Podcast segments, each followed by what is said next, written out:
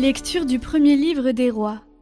En ces jours-là, lorsque le prophète Élie fut arrivé à l'Horeb, la montagne de Dieu, il entra dans une caverne et y passa la nuit. Et voici que la parole du Seigneur lui fut adressée. Il lui dit Sors et tiens-toi sur la montagne devant le Seigneur, car il va passer. À l'approche du Seigneur, il y eut un ouragan si fort et si violent qu'il fendait les montagnes et brisait les rochers. Mais le Seigneur n'était pas dans l'ouragan. Et après l'ouragan, il y eut un tremblement de terre. Mais le Seigneur n'était pas dans le tremblement de terre. Et après ce tremblement de terre, un feu. Mais le Seigneur n'était pas dans ce feu. Et après ce feu, le murmure d'une brise légère.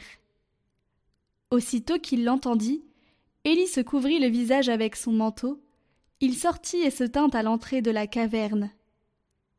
Alors il entendit une voix qui disait Que fais-tu là, Élie? Il répondit J'éprouve une ardeur jalouse pour toi, Seigneur, Dieu de l'univers. Les fils d'Israël ont abandonné ton alliance, renversé tes autels et tué tes prophètes par l'épée. Moi, je suis le seul à être resté, et il cherche à prendre ma vie.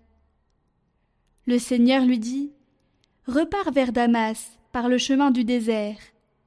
Arrivé là, tu consacreras par l'onction Azaël comme roi de Syrie. Puis tu consacreras Jéhu, fils de Namsi, comme roi d'Israël. Et tu consacreras Élisée, fils de Shaphat, d'Abel Méola, comme prophète pour te succéder.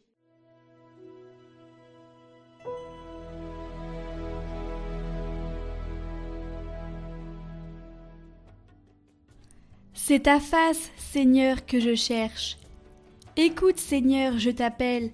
Pitié, réponds-moi. Mon cœur m'a redit ta parole. Cherchez ma face. C'est ta face, Seigneur, que je cherche. Ne me cache pas ta face. N'écarte pas ton serviteur avec colère, tu restes mon secours. Mais j'en suis sûr, je verrai les bontés du Seigneur sur la terre des vivants. Espère le Seigneur, sois fort et prends courage, espère le Seigneur.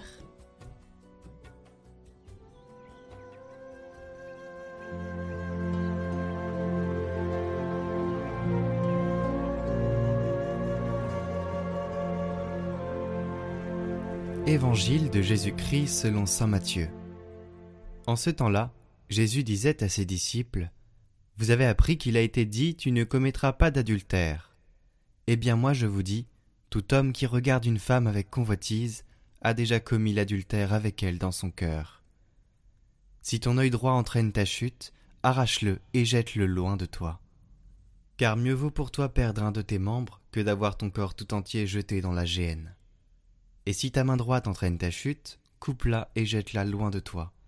Car mieux vaut pour toi perdre un de tes membres que d'avoir ton corps tout entier qui s'en aille dans la géhenne. Il a été dit également, si quelqu'un renvoie sa femme, qui lui donne un acte de répudiation. Eh bien, moi je vous dis, tout homme qui renvoie sa femme, sauf en cas d'union illégitime, la pousse à l'adultère, et si quelqu'un épouse une femme renvoyée, il est adultère.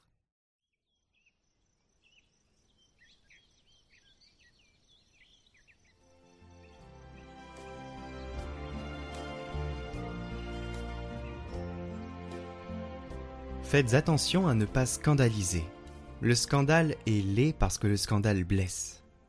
Blesse la vulnérabilité du peuple de Dieu et blesse la faiblesse du peuple de Dieu. Et bien souvent, ces blessures sont portées tout au long de la vie. Et non seulement il blesse, mais le scandale est capable de tuer. Tuer les espoirs, tuer les illusions, tuer les familles, tuer beaucoup de cœurs. Combien de chrétiens, par leur exemple, font fuir les gens, par leur manque de cohérence, par leur propre manque de cohérence? Le manque de cohérence des chrétiens est une des armes les plus faciles dont dispose le diable pour affaiblir le peuple de Dieu et le faire fuir du Seigneur. dire une chose et en faire une autre.